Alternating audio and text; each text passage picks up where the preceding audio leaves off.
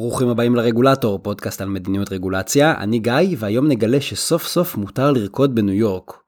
בשנת 1926 עבר במדינת ניו יורק חוק הקברט. החוק קבע שאסור לרקוד בשום מקום שפתוח לציבור ומוכר מזון או שתייה, אלא אם אותו מקום קיבל רישיון מיוחד. למי שאין רישיון קברט, אסור היה לבצע בידור מוזיקלי, שירה, ריקוד או כל צורה אחרת של בילוי. באנגלית הם הגדירו את זה musical entertainment, singing, dancing או any other form of amusement. ב-2016 החוק עדיין היה בתוקף. באותה שנה היו בעיר ניו יורק כ-25 אלף פאבים וברים, אבל בכל מדינת ניו יורק היו 120 בעלי רישיון קברט בלבד. ב-2017 מספר בעלי הרישיון צנח ל-97.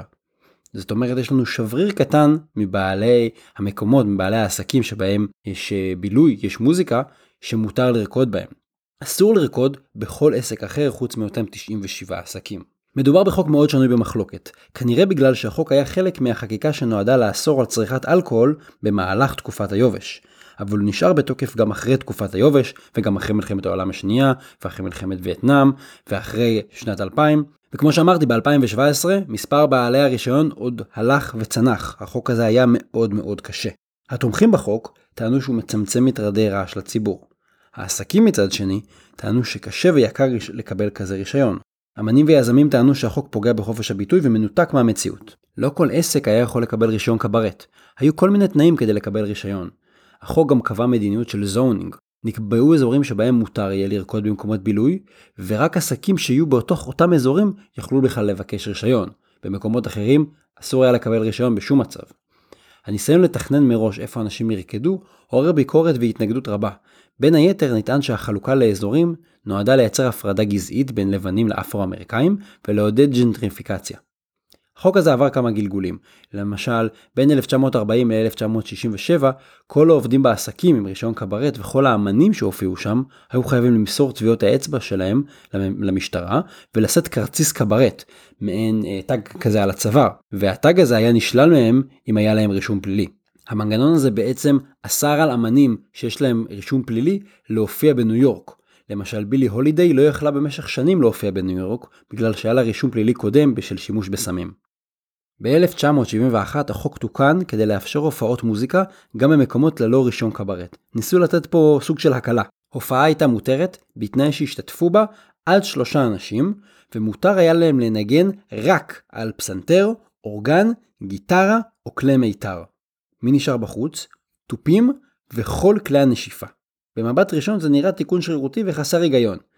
אבל התיקון הזה זכה לביקורת קשה מאוד, בטענה שמדובר בתיקון גזעני, שנועד לחסום את מוזיקת הג'אז שהייתה מזוהה עם האוכלוסייה האפרו-אמריקאית. החוק השפיע מאוד על תרבות הג'אז והרחיק אותה מניו יורק. ב-1986 בית משפט קבע שמדובר בהגבלה לא חוקתית והיא בוטלה, ורק אז היה אפשר לנגן מוזיקת ג'אז בעסקים שאין להם רישיון קברט מיוחד. חוק הקברט נאכף במשך עשרות שנים, הוא חל בתקופת היובש של שנות ה-20 במהלך מלחמת העולם השנייה, הוא חל כשהאדם הראשון צעד על הירח בשנות ה-60, הוא המשיך לחול גם בשנות ה-2000.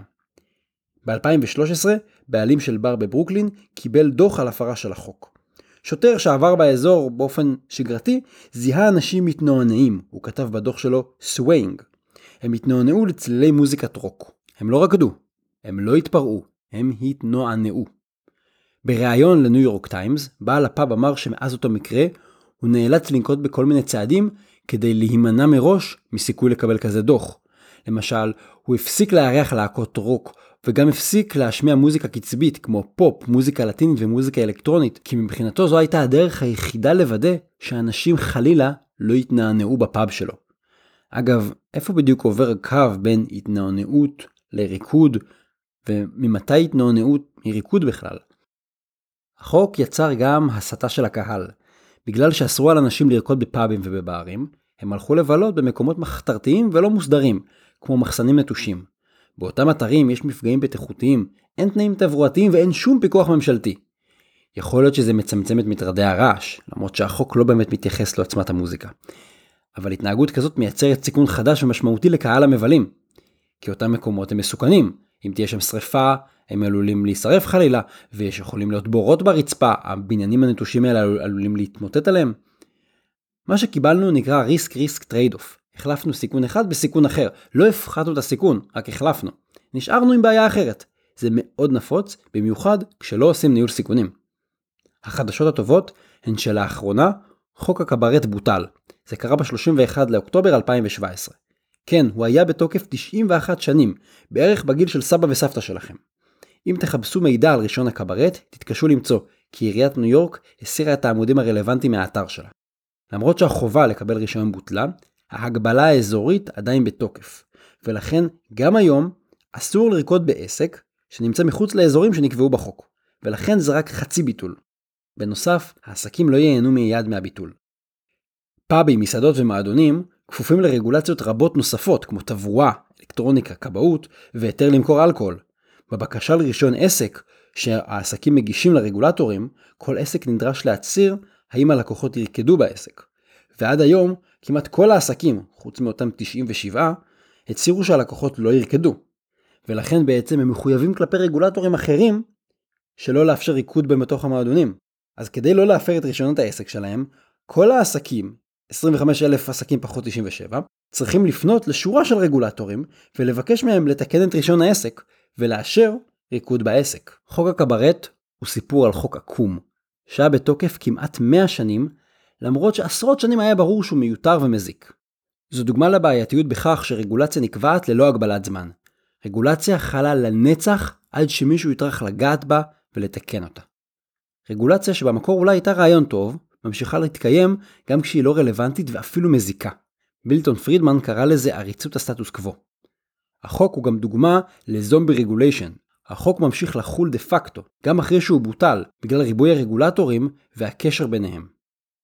תודה שהאזנתם לעוד פרק של הרגולטור. כדאי לעשות מנוי באפליקציות השונות כמו iTunes או Google Podcasts, כדי שלא תפספסו פרקים. אתם מוזמנים לעקוב גם אחרי הפייסבוק וגם בבלוג, חפשו הרגולטור. בבלוג תוכלו למצוא לינקים למקורות ולפוסטים בנושא.